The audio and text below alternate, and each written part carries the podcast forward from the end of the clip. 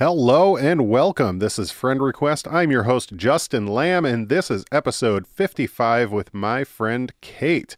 I was excited to sit down and talk with Kate and catch up and find out all about her life. She is definitely one of those people that I have I've seen through Facebook. I know, you know, I know she's been through a divorce and I know she lived in Washington at one point. But you know, those details of how you got to these points and and what were the results of them. Those are the things that I was excited to find out and find out I did. And stay tuned after the episode when we have another Ask a Therapist session with our resident therapist, Jenny Helms. We'll be talking about projecting, dealing with those who are projecting and projecting yourselves, which you guys know I do a lot of on the show, and I project all my own questions onto people.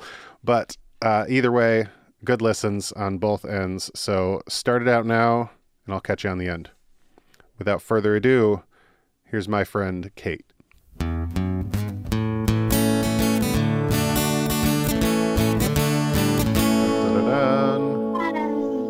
Hi.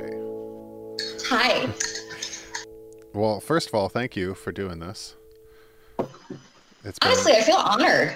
oh, uh, well, you're, I, I mean, as proven through like two messages, you're a very interesting person. Um, Yeah. so I normally start with how I know people. Uh, Okay. Like so many others, I met you in high school, and you are a year younger than me. And I don't know exactly when we met. I know we, I remember something with being like in drama or on stage or something at some point, but I think that might have been later. Uh, I don't know. I think it maybe it was musical theater class. Was it? I think so. musical theater class. I've come so far. but uh yeah, so we met in high school and uh had a I don't know, flirtatious relationship. A flirtation ship. Uh-huh.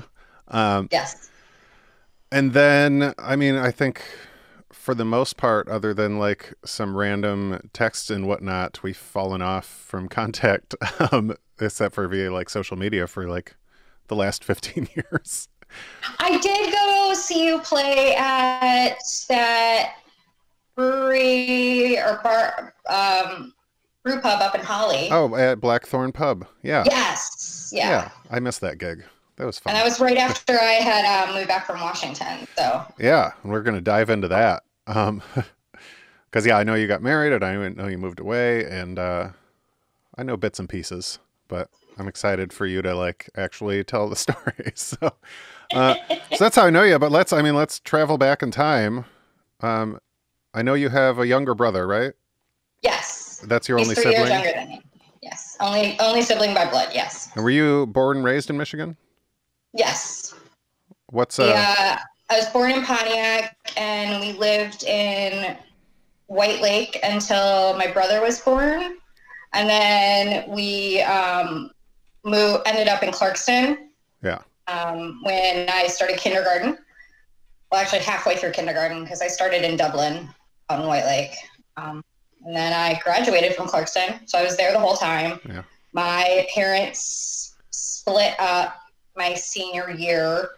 Uh, and then so my brother was my dad kept a place in Clarkston, so my brother was able to stay in the school district. yeah. So he didn't end up graduating from Clarkston because he got expelled from Renaissance. So he got demoted to the trouble school and then got expelled from the trouble school, getting his GED before anybody got their diploma. Nice. Um, you don't remember your brother being born, I'm assuming, right? Three years old. No. okay. Wasn't I, I, I- remember like telling my mom that it was snowing that day, which is impossible because he was born in June. I mean it's Michigan. You really never know. Let's be honest. Um, so what's your relationship like with your brother? I mean, my my brother's three years older than me, and I fucking hate him, but that's part of his personality. So, what is your relationship like growing up with your brother? Like, not now, 'cause- Um, we were horrible to each other as kids. We, you know, he hit me with, you know, an empty roll of wrapping paper when we were doing Christmas gifts, and then I'd whine to mom, and then he'd get screamed at by dad, and eventually dad would beat his ass. So then I stopped ratting on him so he wouldn't get his ass kicked as much. Uh, no, we did not get along at all. Um, and then he enlisted after high school. yeah, and that brought us. A, I mean, that totally changed who he was, and we have been super close ever since. That's nice. 'Cause I, when I did move to Washington, his military base was 15 minutes away, so I got to see him six days a week. Nice. What's uh what's the relationship like with your parents growing up? Um, my I had the best mom in the world. She um was sick. She got diagnosed with Lyme disease when I must have been four or five, which was a misdiagnosis. It ended up being lupus, which they found out three years later. Jeez. But for those three years, we had a um, a full time nurse, and she was in bed on IVs. Um, so she ended up retiring very young, uh, and then being a stay at home mom once they figured out what it was, and she was actually be able to be somewhat active. She would volunteer at school all the time. I had an abnormal connection with her and she would like come in to help with people that needed reading because she's actually she was a teacher and she's also a published author Oh wow. on how teaching kids how to read so she would come in and help kids that were having issues when she would leave i would want to leave with her and i would scream and cry down the hallway in school chasing her Yeah. so it was a but you know i was very connected to her because i had an absentee father he was there but he wasn't he was when he was there he was drunk or angry Yeah. so you know i kind of had both parents in one with her Well, let, let I want to go back to your mom real quick. So was she like bedridden for those three years? She was From so you were like five to eight years old, and she was yeah we had i grew up having a nurse and a cleaner in the house wow. So when I ended up, you know, being in college and moving out for the first time, I had never used a vacuum. I had never done laundry. And it's not because I was spoiled, Yeah. but because my mom was so sick, Yeah. there were certain things she couldn't do. So she just, we had someone to do those things. Yeah. So And I had a full time nanny on top of it because she couldn't be there. yeah. Well, I mean, I, I you got to recognize, I suppose, the fortunateness that you guys could afford to do that. Yes. I I will say for an asshole of a father, he made good money. Fair enough. Uh, when you say he wasn't there, was like work wise, he wasn't there. Uh, he worked a lot and he also traveled a lot uh, with his friends. He would go on week long golf trips every other month. Oh, okay. He would go up north and go fishing with his buddies or, you know, go somewhere. He was always gone. What did he do for work? Sales.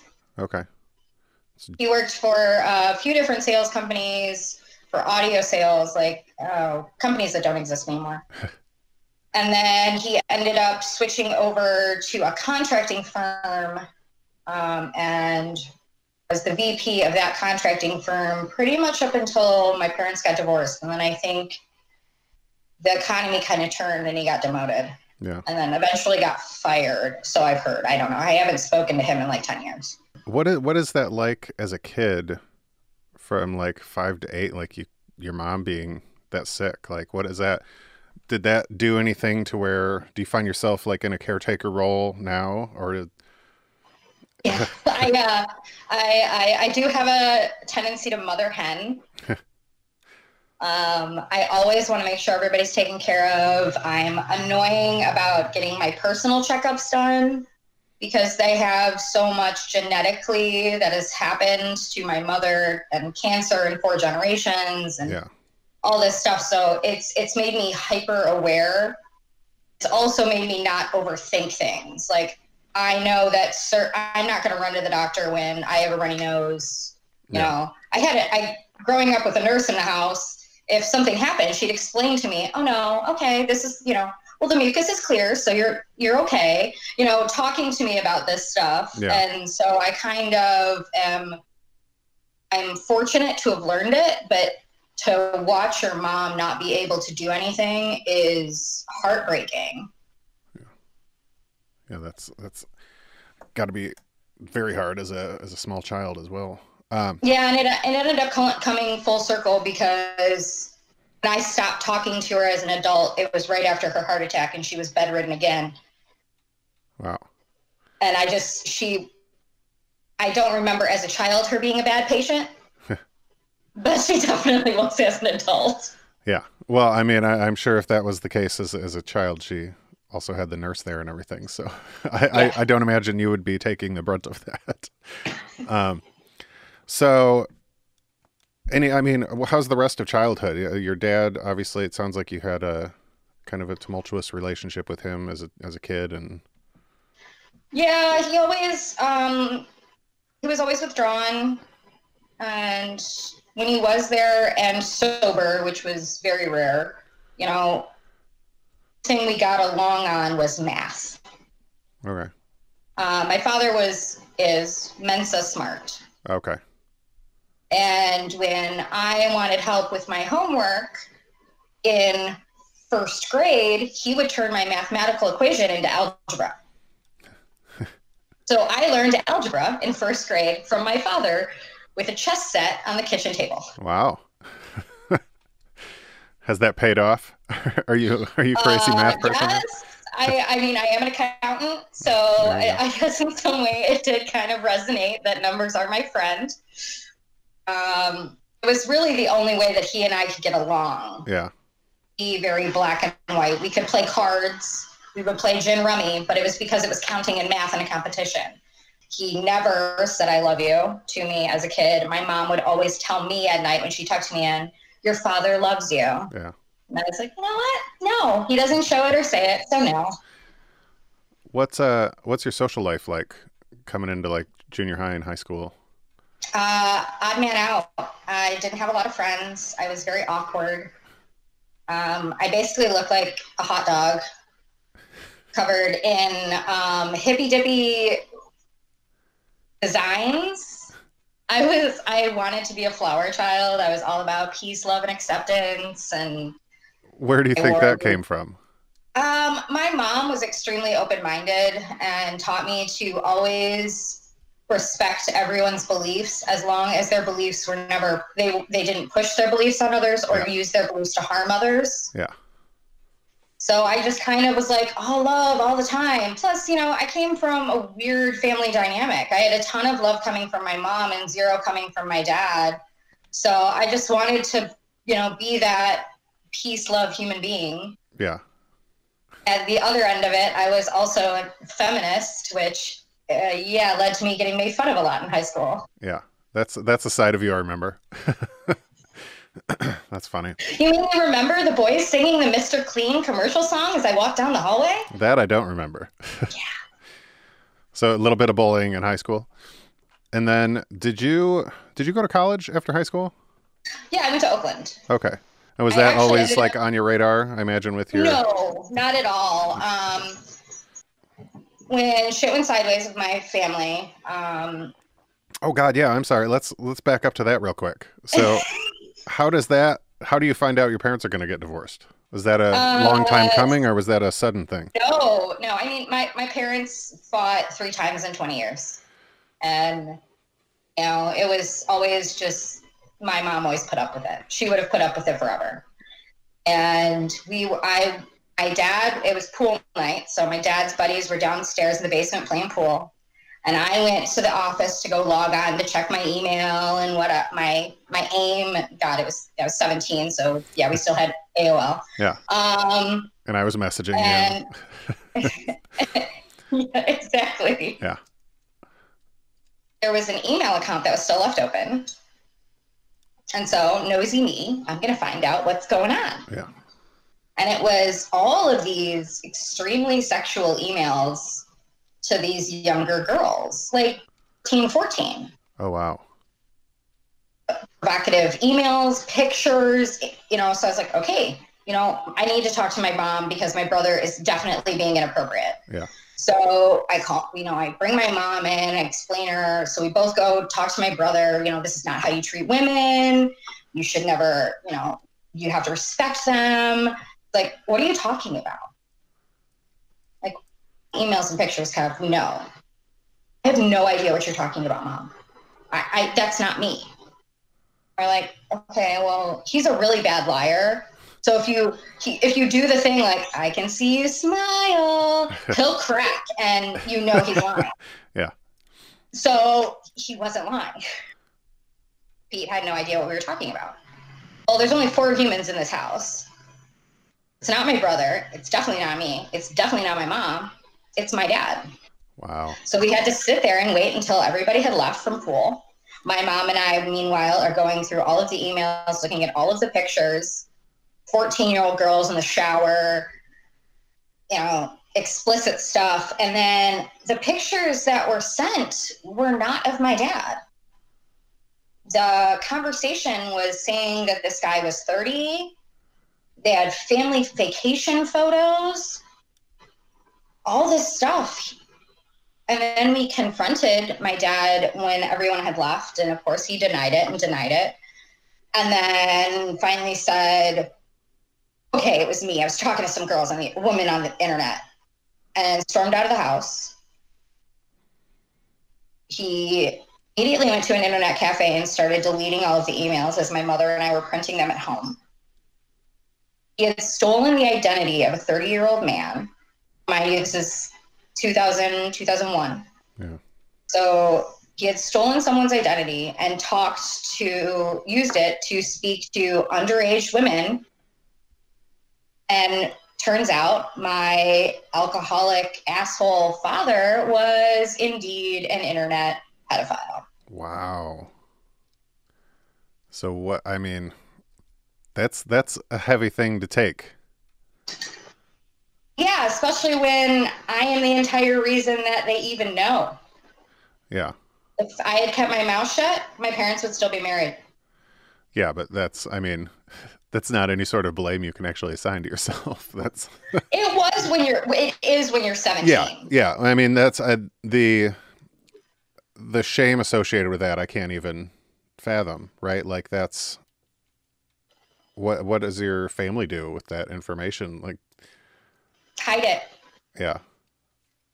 My mom hid it through the entire divorce proceeding. My mom kept her binder on the desk, but never brought it up. That man should be in jail. Was, so nothing was ever reported to like law enforcement. Nope, nothing was ever reported because my mom didn't want that cloud over our heads. Wow. Is what she said. Um, to me, it was she, she was covering her own ass. Yeah. Um, as she allowed the divorce to drag out long enough that he did not finalize it until a week after I turned 18. So he did not have any financial responsibilities to me. And, you know, she should have just turned him in. That's crazy. So you said your dad kept a house in Clarkston so your brother could still go to school. Did your brother He ended up like renting an apartment um, behind Cherry Hill Lanes. but did your brother still like live with him at that point? Yeah, oh yeah. Because my mom did not tell my brother the explicitness of all of it. Okay. and that it was my dad. My brother just heard my parents fighting, and you know he was 14 and a stoner. He didn't really comprehend any of it. Yeah. So my parents split up. We sold the house. We moved in with my grandparents, and my brother decided that's too many rules. I'm gonna go back with dad because the whole reason he got it was just for residency. The plan was not for my brother to move in with him Yeah, yeah. but it was just too many rules for my brother and he was acting out and he got bringing more into drugs and my dad allowed him to do all the drugs and bring all the girls over because he f- didn't care Yeah. So my brother actually still lives with my dad So what and you and then you're while this is going on, you're starting at OU. yes uh, so i graduated mid-year from clarkston because i was so frustrated and needed to get out of that place i took a night school class i tested out of another one i graduated in january and I actually had already finished my first semester at OU by the time I got my cap and gown. Nice. So did you uh go ahead. I didn't really have a plan for school, Yeah. um, but it was a I need to get out of here. Who's going to accept me mid year? And my parents were still in the negotiating phase. So it was okay, if you go to a local school, we'll pay, pay for it. Gotcha. my dad will pay for it if I go to a local school. I was like, perfect. So you. Yeah. Yeah. That's uh yeah, I'm sure if any most people with any student debt will be like, "Fuck yeah, if you want to pick the school, I will go there if you're going to pay for it." Absolutely. Yeah. Um I speak from experience for sure. Uh so you did you just live at home then when you went to OU? Yeah, I lived with I lived with my mom at my grandparents' house, and then um, I found a boyfriend, who Donnie Parker. Yeah, I, I remember. Donnie. Uh, so Donnie and I started dating, and uh, I moved it. We got an apartment, and I moved out and moved in with him. Um, and then when that ended, I Oh my god, I just had I've yeah, I was at that apartment. yeah, Yeah. Yeah, it was over in like Lake Village, right? yeah Yeah. behind Max and Erma's. Yeah. Yeah. I just had like a flash like, "Oh yeah, I like hung out with you guys a couple times when you lived there." That's crazy. So, yeah, you move move in with a boyfriend. Um how long were you guys together? Uh, we were together about a year and a half because we were living with his mom before we got that lease. Yeah. And then we had the lease and we broke up at the end of the lease. We needed to go our separate ways. Gotcha. Um when do you move to Washington? So I was working two or three jobs, two, I think. I was working for an online BDSM store company. How do you get in how do you get into that? I imagine I that's not something just in the want ads. Craigslist posting. Okay. business assistant position. And it, we met at um, like a diner and for the interview. And he's like, look, this is what I do. This makes you, this gives you a problem, you know, let me know. I was like, no, not at all. You know, I have a lot of friends that are into BDSM. I'm, I'm fairly, you know, I, I'm not extremely intelligent about the world, but, you know, I've dipped my toe in those waters. Um, I know it's a really great community full of trust. And he's like, awesome. He's like, well, I really want to hire you because I'm trying to do this spinoff to get, I want to do a women's professional leatherware site, but I'm going to need help with the other company when we get, as we get that up and rolling. And I was like, sure. So I took the job. How old were you at this point? Uh, 21, 22, 23, I don't know, early 20s. Okay. I'm just I'm I- I'm I- curious like where does the openness about sexuality come from and when does that happen? Um, growing up, my mom always encouraged me to talk openly about that stuff. Okay. we started the communication about sex my eighth grade, eighth grade or freshman year. Um, Clarkston assigned a college level sex ed book to our class. Okay. And when I had questions, I brought the book home to my mom. And as previously being an educator, she flipped the fuck out and called the school board. Got it. So we had, I mean, this this this is a it's it's our first mixed co-ed sex ed class. Did So you I go to Clarkston Junior High or Sashabaw? have been Sashabaw. Okay. It must have been it must have been Clarkston High School. It must have been freshman year. Well, And eighth grade we're had a health class that was about sex, but that was I was at Clarkston, and Clarkston was notoriously more prude than Sashabaw. So all of this is. I'm pretty sure. I'm pretty sure it was the high school, but I honestly don't remember. But we were. I mean, it was talking about anal and oh wow. like it was not stuff that freshmen should, 14 year olds should be talking about. Yeah. And we had to read the book out loud in the mixed ed class. Like, Oh. and the teacher didn't even think this is inappropriate. So I brought it home to my mom because I had a lot of questions. Yeah. and that escalated to eventually the the the, the principal and vice principal just being scared of me because of would have lost their jobs had my mom actually decided to sue the school board. Yeah. Um, but it, it opened up a world of conversation for us. And she's like, look, you can talk to me about anything. She she opened up to me about, you know, when she was younger, when she lost her virginity, how that was for her.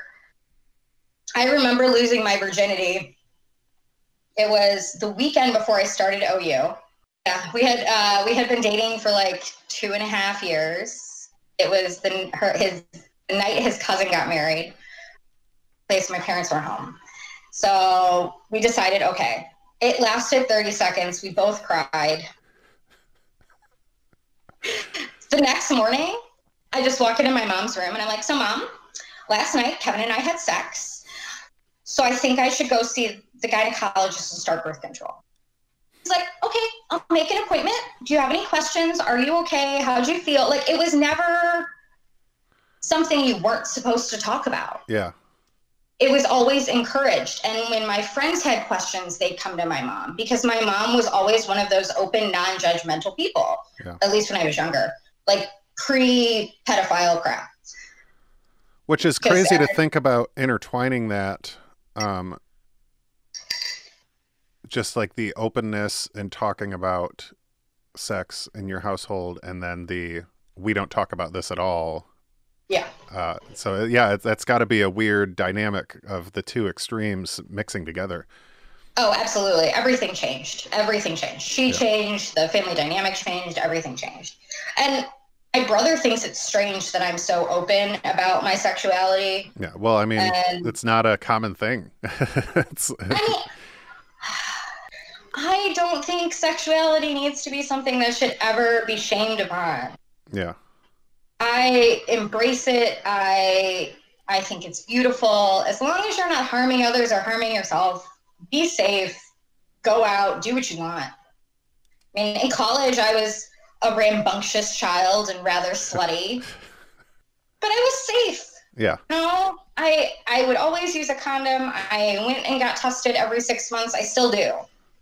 I'm blessed that I have, you know, a, a committed partner now that is snipped, so I don't need to worry about the condoms. But I still, you know, Yeah. I, I still carry them everywhere I go because I am in a, a more open relationship. Oh, we'll get to that. I have questions.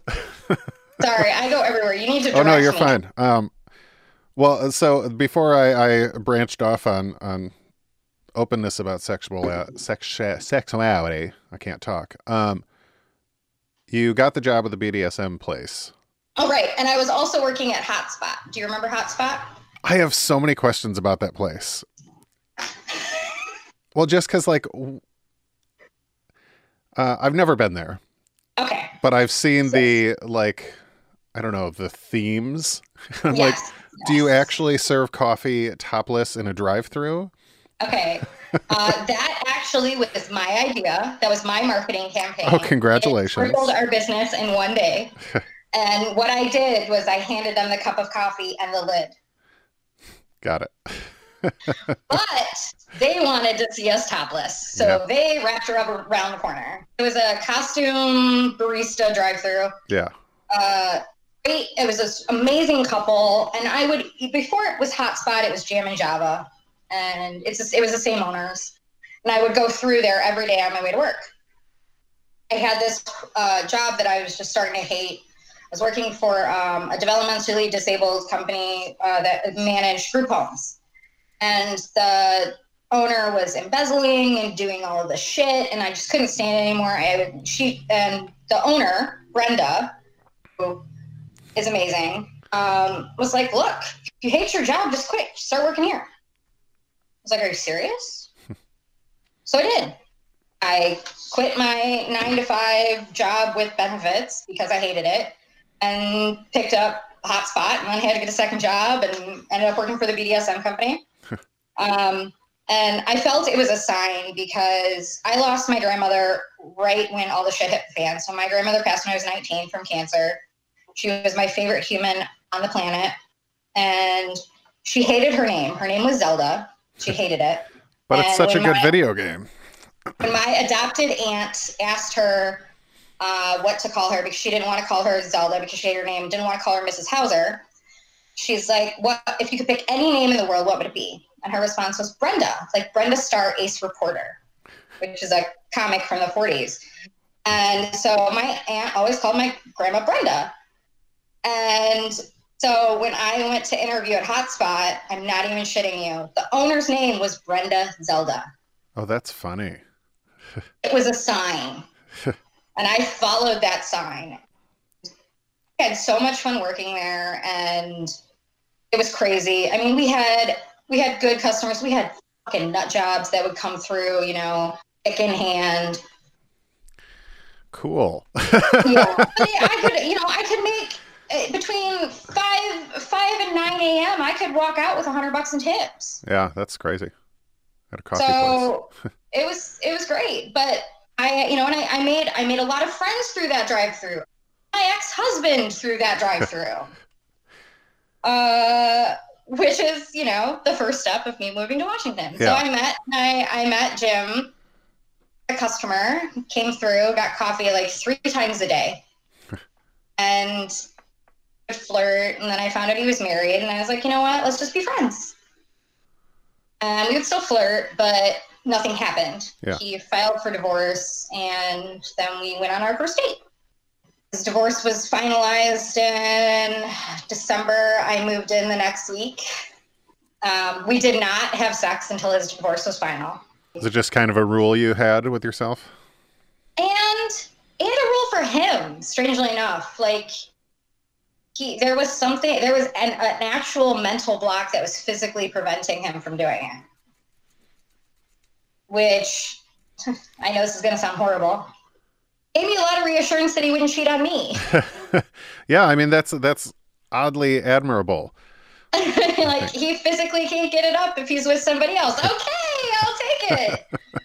Uh, you know because I, I the, the the idiots that i chose to date in high school and college all cheated on me. So you know i was kind of accustomed to it. So you meet your future husband, uh, in a drive-through. yeah, and then move in with him.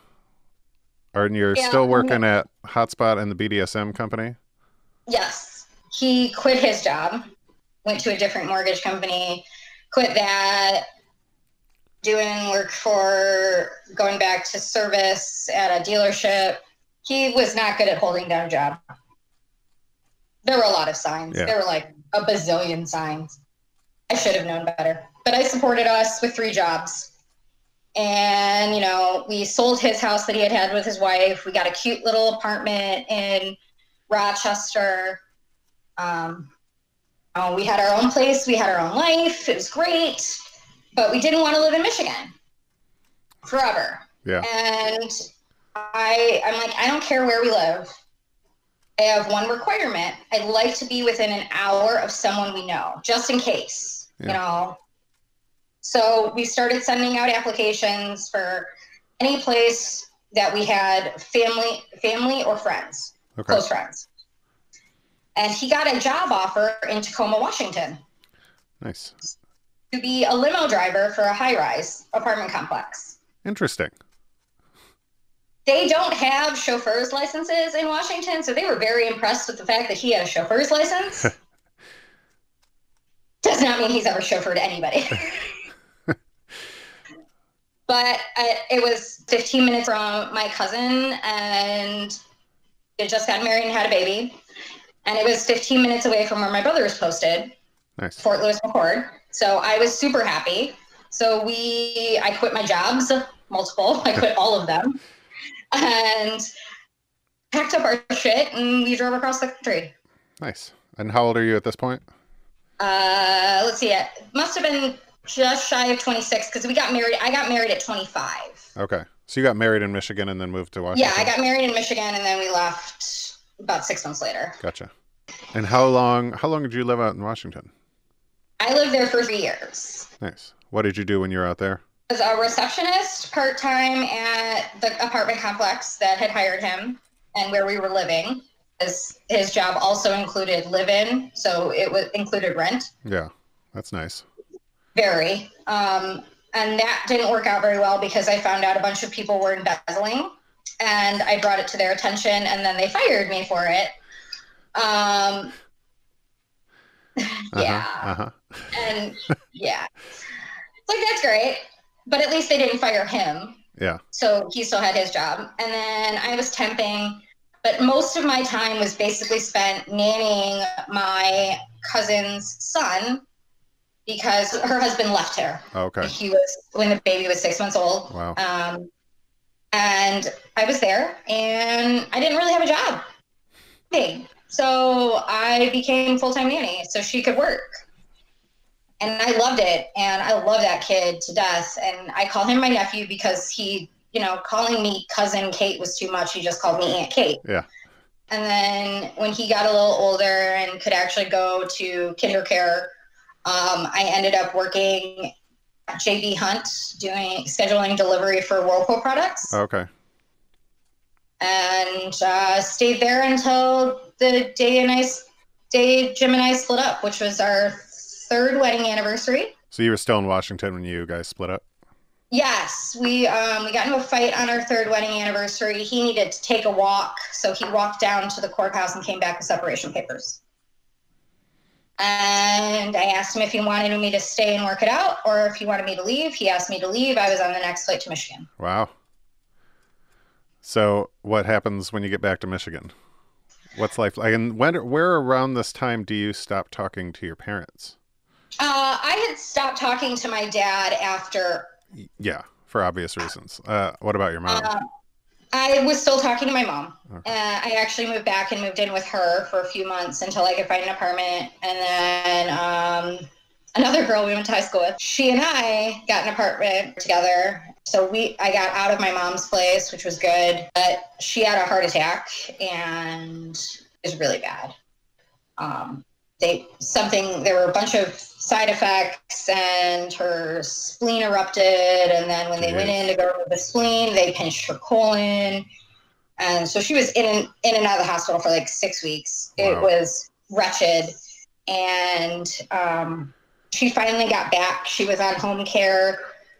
And she refused to take any of her medication. She refused to eat. She looked at myself and my aunt and said, You should have just let me die, which is heartbreaking for a child to hear that from their parent. Yeah. And she convinced her boyfriend to take her to the casino. And I called her, found out where she was, because she was gone when I got home. This was before I had moved in with Laura. Um, it's one of the triggers that made me finally move out. Her to find out where she was, and I could hear the casino in the background. I'm like, "You're fucking kidding me! You have not even been out of the hospital for five days. You're on home care. You just had a heart attack and multiple abdominal surgeries. Have lupus. You're extremely immunocompromised. You will lose your health insurance if they find out about this." Yeah. because she could not she uh, when you're on home care you cannot leave your home except for doctor's appointments Yeah. or they will take it away so then i called her boyfriend and start screaming at her boyfriend you need to get her home so then call from her screw, yelling me out and then i get a call from my brother who's stationed at fort knox saying what the hell did you do to piss mom off this much she called him to yell at me I was just done. Yeah. I withdrew. I would still talk to her once in a while, but it was very like only family functions. Yeah. Transactional. Because I wasn't gonna like my grandfather was still alive, and I, you know, I want to be a part of his life, and and so I, I moved back in with my grandfather. So I was with him for a couple months, and I'm really glad I was because um, I was there until he passed. Um, it in okay, hold on, I got to rewind a minute. So in August of the year that he passed, I had a slip and fall accident. I was walking to my car to go to work, and I slipped in the garage, not on oil, not on water, not on anything, like on air. and instead of breaking my fall, I grabbed my work laptop. I ended up shattering my pelvis, my sacrum, and my coccyx. Jeez. I I called my boss from the garage floor to tell her I was going to be late.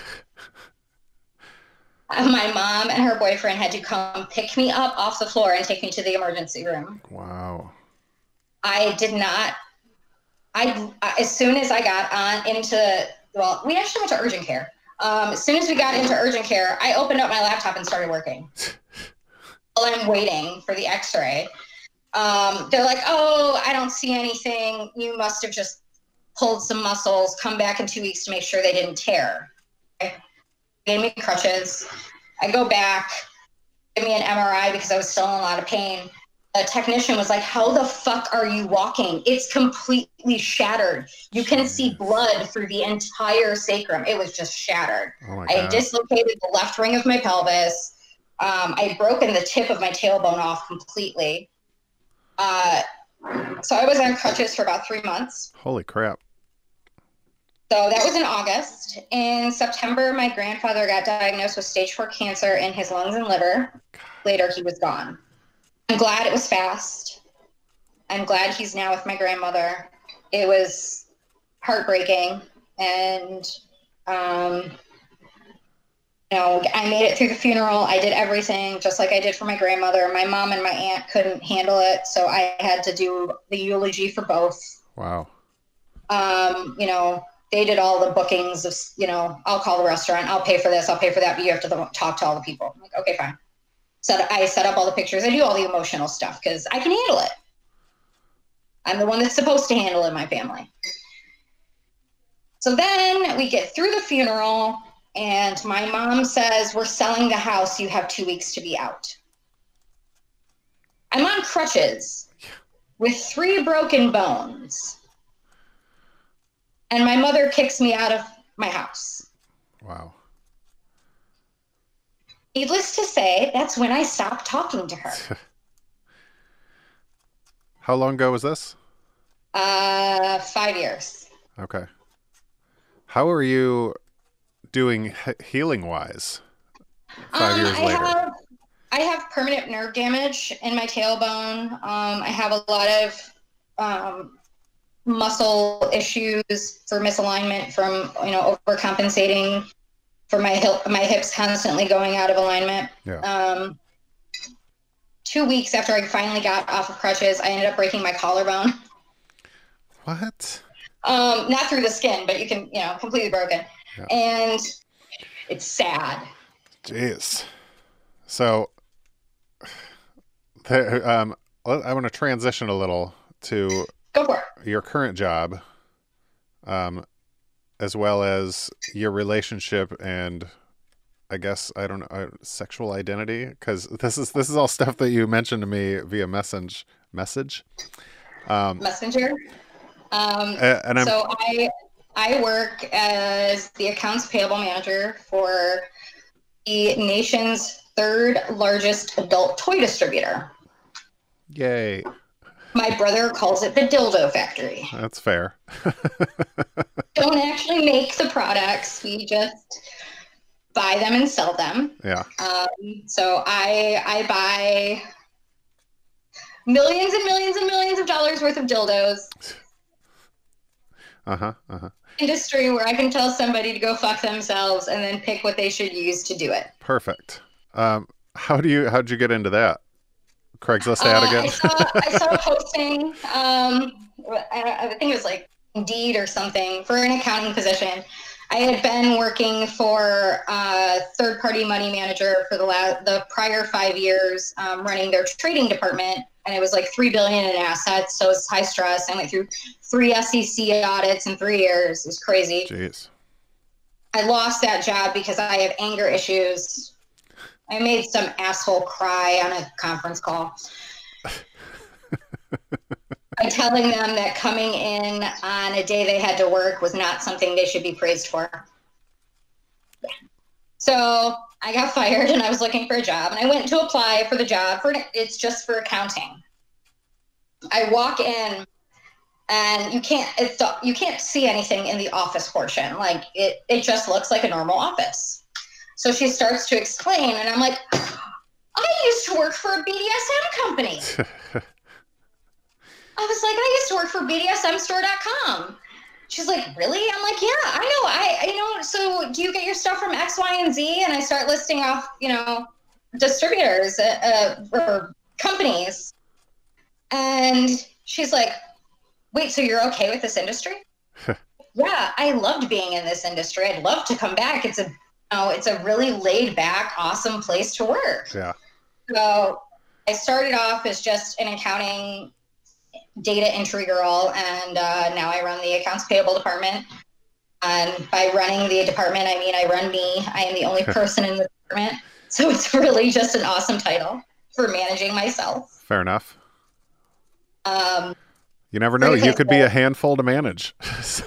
oh, I, I, am. I am. um, it's it's a great place to work. I, I love my coworkers. I, I love my boss. I love the owners. They're really smart, intelligent human beings.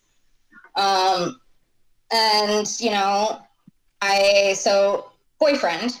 Um, when I moved back from Michigan, I joined a meetup group called Happy Hour Thursdays, and I met a lot of awesome people. Most of them just had gotten out of really bad relationships. It wasn't a singles group; it was a social group. Yeah, yeah, I know Meetup. I was I've I've looked for D and D games on there before. I play D and D with people I don't know because I suck at it. So I need people I know to just understand. Like I forget that I have these skills. Oh, that's every player. Every player forgets yeah. they have these skills. Yeah. This conversation for another time. yes. Okay. So anyway, so I'm in. I, I meet meet all of these wonderful people. Really wonderful, awesome group of friends, and I pretty much not. I kind of put that kibosh on dating. Go. Like you know what? I'm just gonna figure out who I am. I started therapy. You know, I'm focusing on myself and, you know, creating this good community of solid friends. And there's a tight group of us that we've actually traveled together. We've gone camping, we go to concerts, you know, road trips. All gotten to know each other pretty well. And a year and a half ago on my birthday, we were, I had thrown a, a meetup for my birthday. at the Whitney, and um, we were all sitting up in the ghost bar. And uh, my now boyfriend Tony had had one too many scotches and slipped that he thought I was cute. and I had laid down so many hints over the years, but he thought I was joking. So I'm like, okay, I'm gonna ask him out. Like I write the text message and I'm at I was bartending at the time at a bowling alley, and I I had one of the other girls read it. I was like, "Is this okay?" You know, just want to ask him out for coffee, you know, and he's like, "Sure." I was like, okay. He's like, but I don't drink coffee. I was like, well, I mean, I'm sure they have tea. Like, will this be? And I'm, I swear, I felt like I was in high school. I was so nervous and I'm, you know, of course, having like everybody in the bar read this with me, like, okay, blah, blah, blah. And, you know, I finally had to respond, you do know I mean this as a date, right? it's like, yes, I, I figured that. so our first date was on my birthday at Drifter in Ferndale, which is a tiny, independent, awesome coffee shop. And he got tea and I got a latte and we sat there for a couple hours and um, we've had known each other for years, but not romantically or sexually. Yeah. So we were very comfortable with each other. So our first date conversation was very different than most date, first date conversations. Yeah. Like I already know about his life. Now let me know about something I don't. Talking about sex. I'm like, well, you know, I'm I, I don't believe in monogamy. Uh, I don't believe in marriage. I don't want kids and I'm pansexual. Um, because I'm all about the person, not the parts. Okay, is that the is that the definition? That's that's the layman's definition. Fair enough. Um, you know, I've I've been with men, I've been with women, I've been with transgenders. It's it's truly not about the physical things you yeah. have on your body. It's about the connection. Yeah. Um, and he's like, that's awesome. He's like, so how do you feel about being with other people when you're with someone? And I was like, well, I, I believe in open relationships. He's like, well, um, I'm a wittol. What, like, what does that mean? uh, he's like, it's a cuckold. Oh, okay. So he likes it when his partner yeah. goes out with other people. Um, so, you know, I was like, this is perfect. You mean I can go fuck whoever I want? It's like, yes, it's encouraged. I was like, this is the best relationship idea ever. but he does, he, he's always like, please, when I told him I was going to talk about it with you today, it's like, just use wittol. I don't like the term cuckold. use Wittol. yes, sir. I will use Wittol. I don't know why he likes that word better, but he does. They both mean the same thing. Fair enough. So, uh, yeah, that's. I I mean that that is a, an open. I, I, your your entire idea of I think of, of sexuality is, is very open, and it's It- it- yeah. it's it's very it's such a strange thing in this day and age in this country for that to to be a thing. So good for you. I, I'm I, I'm I'm blessed to have people that understand. I mean, my brother doesn't, and he doesn't want to know anything about my sexual life. You know, that's fine. Even though I ask him about his repeatedly. Yeah, I mean, Uh, I, I I'm not on board with my family knowing anything about me in that department either. So I get that. Well, you know, I just I don't think it's something you should be ashamed of. I think it's something that should be talked about. Yeah, Yeah. So I mean, it's not like I'm gonna bring my you know my boyfriend and somebody else to a family Christmas, or somebody other than my boyfriend to my a family Christmas. yeah, yeah. I, I'm emotionally monogamous with my boyfriend. I am not sexually monogamous. Um, and I don't care. And I've told him when he- you know because he he gets a lot more time off than I do. So you know he he goes on trips without me sometimes, and I'm like, good, go. And I send him with a pack of condoms. and just be safe. Yeah. It's like you know I probably won't. And I was like, if you want to, I don't care. Me about it. We're good. You know, I talked to me about it before. I just wanted the details afterwards. And then he's the same way. I don't have to tell him before. Like, I was prowling around this one guy that I met at a meetup. Um, and I told my girlfriends that I was, you know, I was like, I want to fuck him. So I started, I, I started my prowl, and then I found out one of the girls was interested in him. So I was like, okay, now I can't fuck him anymore. I never got to fuck him, but I went on like, I, I definitely laid some good groundwork, and then it was all about just because one girl had a crush. I was like, ugh, why do I have to be a good friend? How honorable of you. um, all right, I have I have questions. Okay. Who would you most like to apologize to, and why? My brother for allowing my mom to keep all the shit from him. I should have just treated him like an adult and told him instead of waiting 10 years to tell him exactly what happened Yeah, because he didn't understand why I didn't talk to my dad. Yeah. And it was because I, I mean, I'm 17. It wasn't my place. It was my mother's place. She didn't do it, and I kept my mouth shut for years. Yeah. Uh, about four years ago, I finally told him, and I made him go to my mom and said, "Go look at the binder." Oh wow. So she still Uh, had the binder too. Still in my grandfather's basement, so it was in a box somewhere that she had moved. But yeah, um, Do you ever consider like turning that binder in? uh, she'd never give it to me because she knew I would do it. There's no way she'd ever give it to me. Yeah, it's crazy. Um, so we are in month nine of this pandemic. Uh, so the question is, what have you learned about yourself during this pandemic? that I am definitely using the kitchen as therapy. All right, making a lot of food. Uh, food, confections, Yeah. You name it. I mean, I have definitely been doing more home cooked meals, but especially like like lately, chocolate hot chocolate bombs are like the cool new thing. Well, I'm like, I got to figure out how to make these, and I'm sure you've seen my stupid posts on Facebook and Yeah. Instagram, whatever. Um, well, so I've started keeping all the supplies like ready to go in the corner of the kitchen because when I I've now like when I read an email for work and somebody has pissed me off, I go and start the process so I can walk away, calm the fuck down, and then come back and reply. There you go. You got a little uh, de-escalation self-care routine. Yes, I'm, I'm trying to find self care things, and it's really hard because I, I I crave the social interaction, even though I'm an antisocial person. Yeah. Which, given how open about stuff I am, people find hard to believe. But I just don't.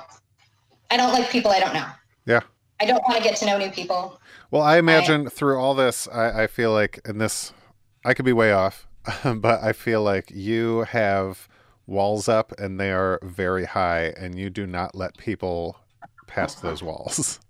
Oh yeah, I have um, walls inside my walls. Yeah, I get that. Yeah, I get that impression. well, I, I, appreciate you peeling back a little bit for me today. Um, yeah. Well, thank you so much, Kate. It was good seeing you. It was good talking to you. It's been a very long time. Thank you very much. I really, I'm glad you asked me to do this. This is fun. I'm glad you're open to it. Always. Yeah.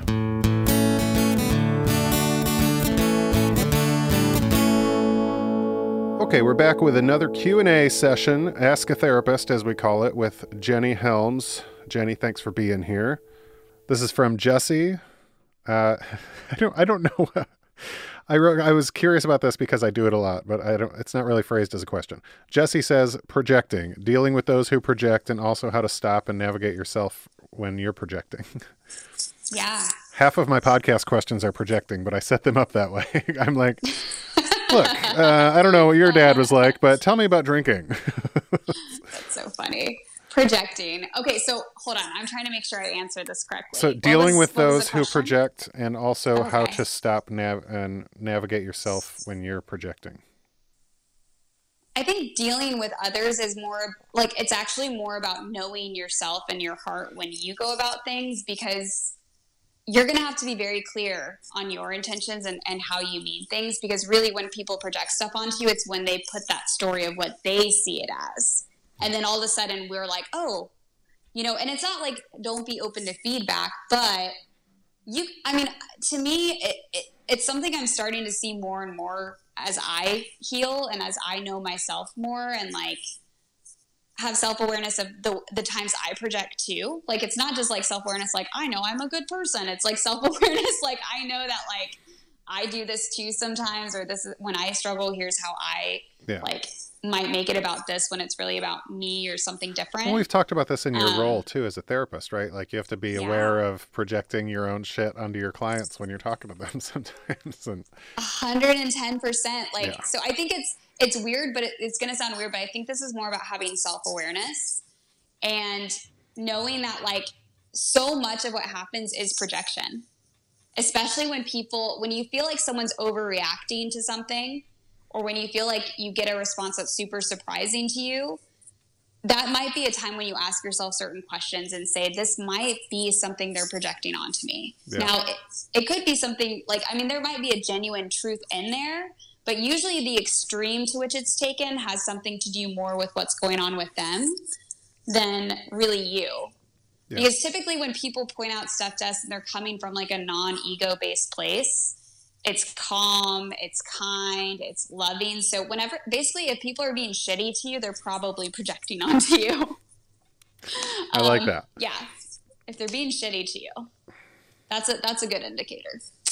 Um, yeah, yeah. And then as far as like your own stuff, like for me, I, I always like sometimes I catch it in the moment. Um, more often I catch it later when I'm like, ooh, I really like I feel it when I'm like I really responded to that in an extreme way. Yeah.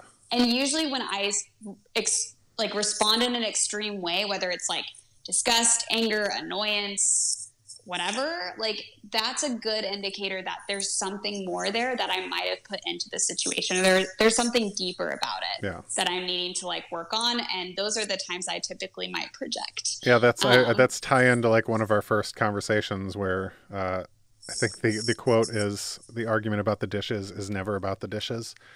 Yes. It's so true. Actually, my partner and I, I think I'm going to tell on both of us. We were so funny because we we've kind of both been in these places of like just having a little too much on our plate just the last couple of days and like we've had some other things that have been stressful.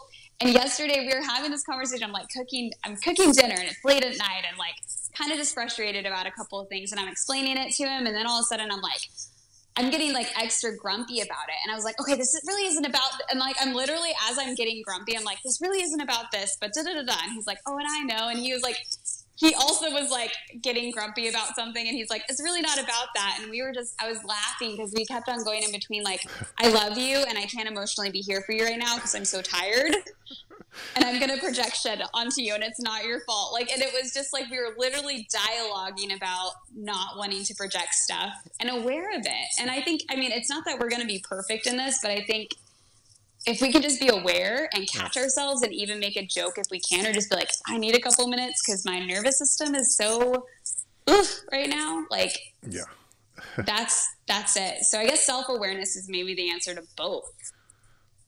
High Boom. five. Yeah. Self-awareness. Boom. We, we, we just yeah, yeah. virtually virtual high five, high five.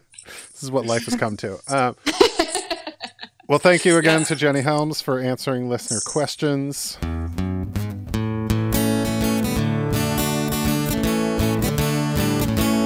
All right, I hope you guys enjoyed that interview with Kate and a little advice from resident therapist Jenny Helms. And if you guys could just do me a quick favor and high five me virtually, just like me and Jenny did. Send your high five right now. Ow! That's my face. See what I did there? The miracle of technology. Thank you guys so much for listening. I hope your 2021 is going well. Wrapping up January right now already. It's crazy. Like, I feel like the year is already flying by, and I can't wait for it to be warm enough to go kayaking. There's a little personal thought for me. I, I started a kayaking fund back in August because I got back from vacation and I was just like, I was going to the park and renting a kayak every day. I was like, I'm going to save up money. I'm going to buy my own kayak next year. And I now I just can't wait for that to happen. Just need this winter to be over with. You guys know what I'm talking about? Winter is the worst. All right, I will talk to you guys next week. Take care. Have fun. I love you. You can follow us on Friend Request Pod and follow Jenny Helms at Jenny Ann Helms and email me your thoughts and feedback and desires at Justin's friend request at gmail.com. Okay. Bye bye. Love you. Oh, shout out to my uh, Spain, Belgium, and Ireland followers. Can't believe I have subscribers there. Guys, who are you? Reach out to me. I want to know. Okay. I love you. Bye.